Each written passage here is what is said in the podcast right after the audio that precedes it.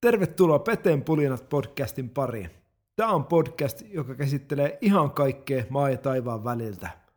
Hyppää kyytiin, sillä nyt mennään.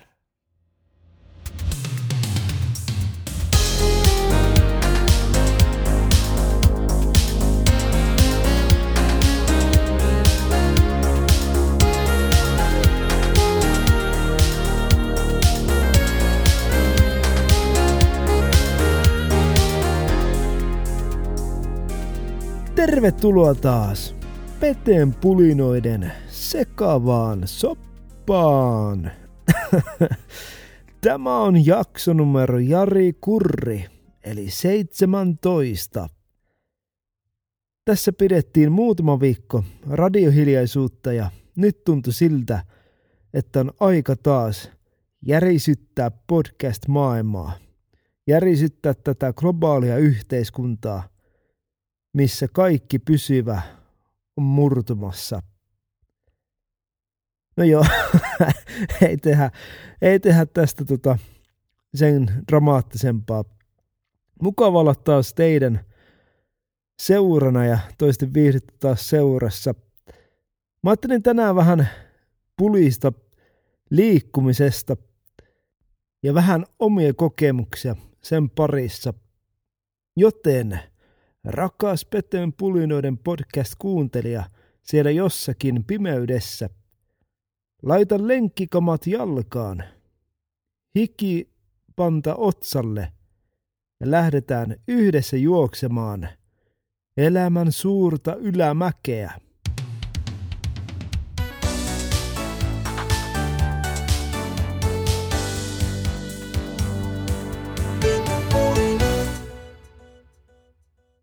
Liikkuminen on varmasti meille kaikille jonkinlaista osaa arkea.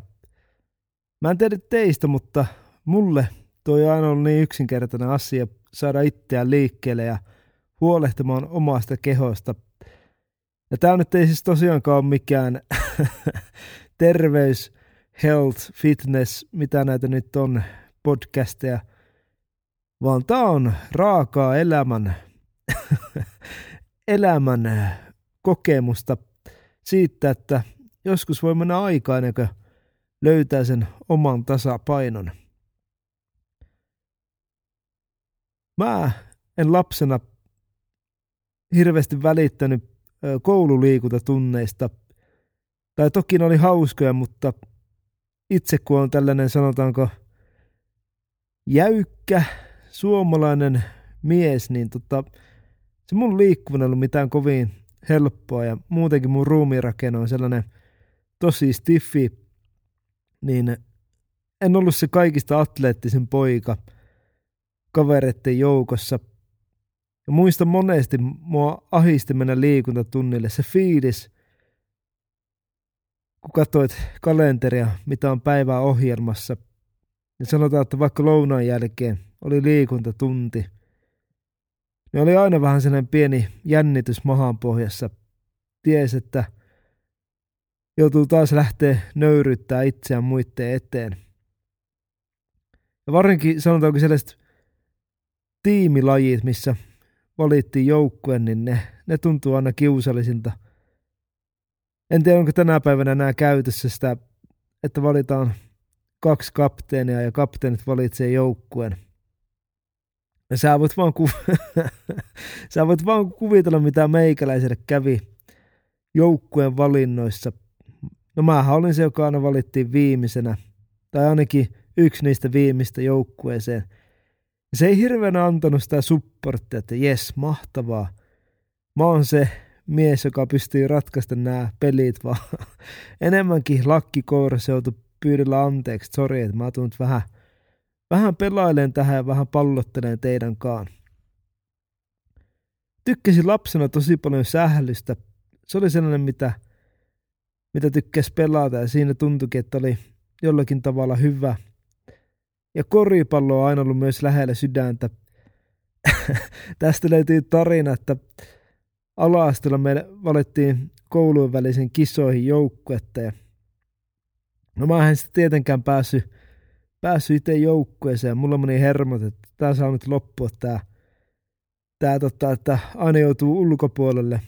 Ja mä kävin sanomassa meidän opettajalle, että, että mun mielestä myös me heikommat pitäisi saada chanssi joukkueeseen. Ja opettaja sitten laittoi viestiä eteenpäin liikunnan opettajalle ja mun rooli sitten löytyi valmennuksen puolelta, eli oli meidän joukkueen valmentaja. Ja mä en tiennyt sen enempää koripallosta kuin muutkaan.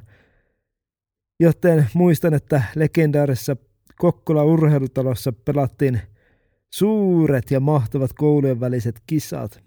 Niin tota, ainoa mitä mä osaisin joukkuetta että näytin välillä timeouttia tuomarille, että piti saada vähän hengellistaukoa ja uutta miestä kentälle. Ja toki kun oli ne pikku, pikku säntiäinen, niin tota, jostakin syystä mä aina valitsin joka joukkueesta yhden tyypin, ketä mä yritin vähän henkisesti horjuttaa. Eli oltiin ihan selvän silmä tikkuun ja rupesin kaveria pressaa ja haastamaan ja lopulta sitten tuomarikin tuli mulle sanomaan, että nyt loppuu poika tuo, että jos sä et lopeta, lopeta tuota huutelua tuota, niin hän heittää sut pihalle täältä urheilutalolta. No se sai nuoren miehen polvet tutiin siihen malliin, että jäi huutelut väliin ja yritettiin keskittyä peliin. En muista enää mikä meidän sijoitus tuossa koulujen välisessä turnauksessa oli, mutta sain sitten diplomin messiin. Toki nimi kirjoitettiin väärin, mutta ei anneta se haittaa. Se oli hieno kokemus, mitä muistaa vieläkin, vieläkin tota, hyvänä muistona.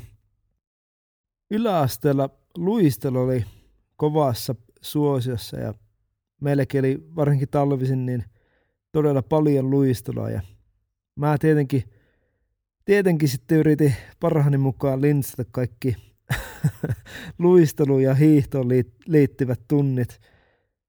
Ja mä en käsitä, miten mä pääsin aina kuin koira veräjästä. Liikunopettaja usko mun todella, todella surkeet selitykset. Aina joku, että polvi oli kipeä tai ties mitä, joku pikkuvarpaan kynsä oli pikkusen, pikkusen tulehtunut, nyt ei pysty. Joko se usko mua, tai sitten se oli vaan niin pettynyt muuhun, että se tota, ei jaksanut enää välittää. Muistan tässä keväällä käytiin 15 vuoden tauon jälkeen jäällä. Ja se oli kyllä todella jotenkin erikoinen tunne laittaa luistimet jalkaan ja yrittää polkea eteenpäin yllättävän hyvin se meni ja sain kohdattua mun lapsuuden traumat luistelusta.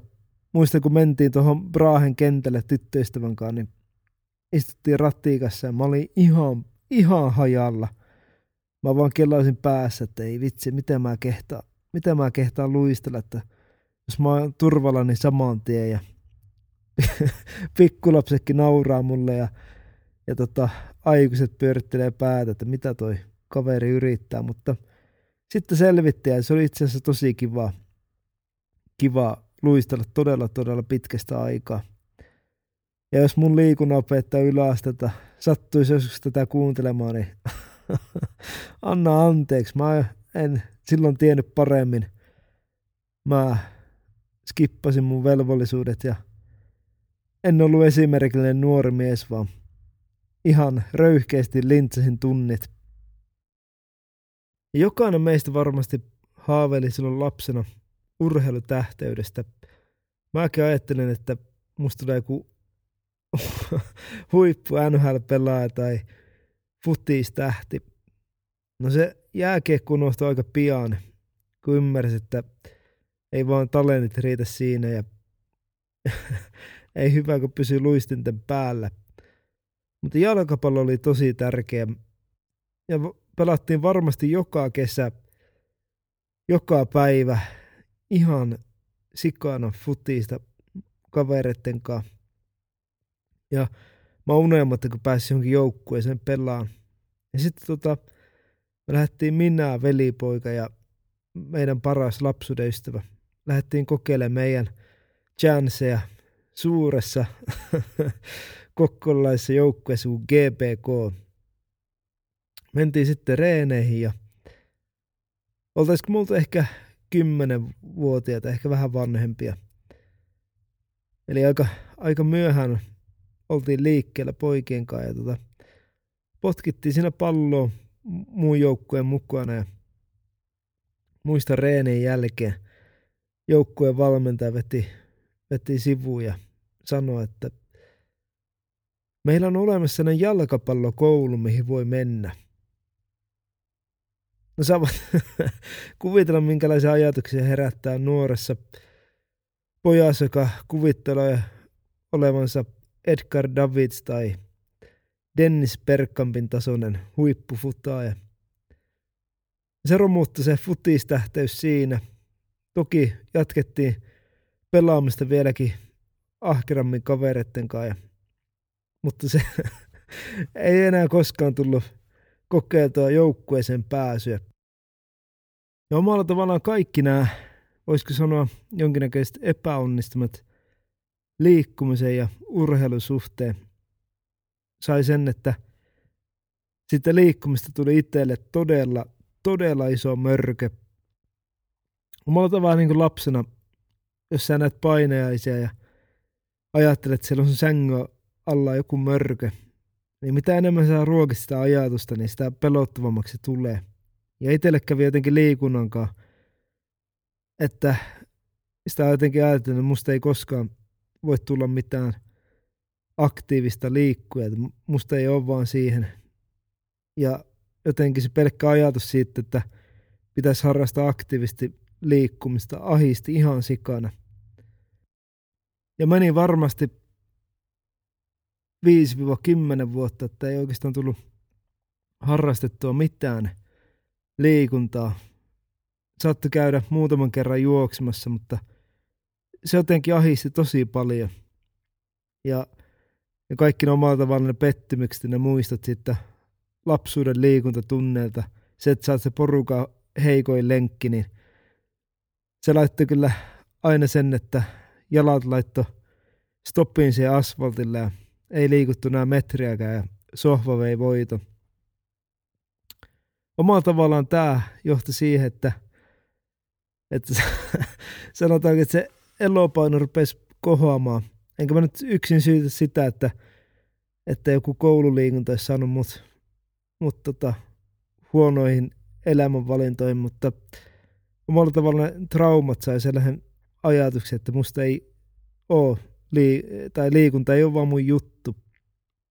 Ja tosiaan elopaino rupesi tulee ja, ja tota, mä olin reilu 25-vuotias ja tota, jotenkin se henkisesti ja fyysisesti rupesi olemaan aika, aika piipussa niin sanotusti.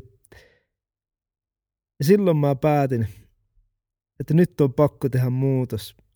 Mä pystyn voittamaan ne mun möröt. Mä pystyn voittamaan ne mun pelot ja ahistukset. Jos joku muukin pystyy liikkumaan, niin, niin mäkin pystyn liikkumaan. Ja sitten lähti, mä olin no, no sanotaan noin pari, pari kolme vuotta sitten tartuin itseni niskasta kiinni.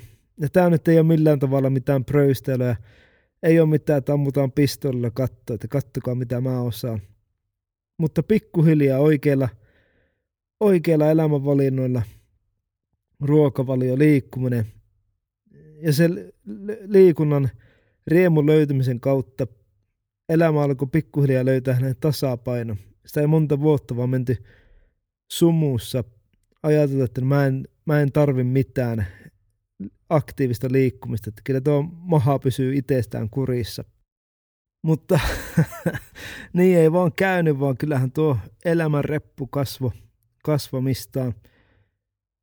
Sain kuitenkin tehtyä korjausliikkeen ja sellainen vuoden projekti se oli.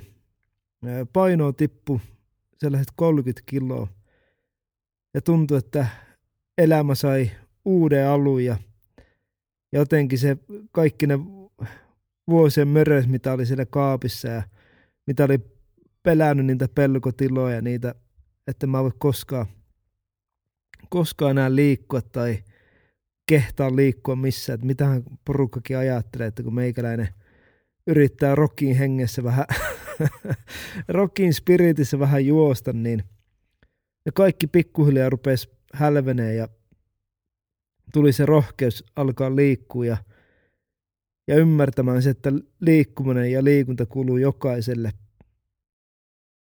Ja tässä ei se tosiaankaan mitenkään tarkoitus nostaa itseä jalustella, että kattokaa mitä mä oon tehnyt ja mun saavutuksia, vaan enemmänkin tsempata, että sulla on oikeus hyvään elämään ja hyvään hyvinvointiin. On sun kuntotilanne mikä tahansa, on se hyvä tai huono, niin löytää itse se tasapaino arjessa ja elämässä. Hyvinvointi ja terveys on tärkeä asia. Kukaan muu ei voi sulle sanoa, mitä sun pitää tehdä tai mitä sun pitää näyttää. Sun pitää itse löytää sun oma hyvinvointi ja jaksaminen arjen keskellä. Niin kuin Rocky Nelloessa sanotaan, kun Balboan poika on tyrmännyt Ivan Dragon maahan keskellä Neuvostoliittoa, neuvostoyleisön keskellä.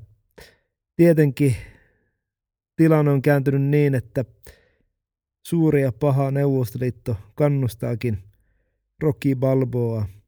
Ja Rocky sanoo mikkiin, If I can change, you can change. Eli näin härmäksi sanottuna, että jos minäkin voin muuttua, sinäkin voit muuttua.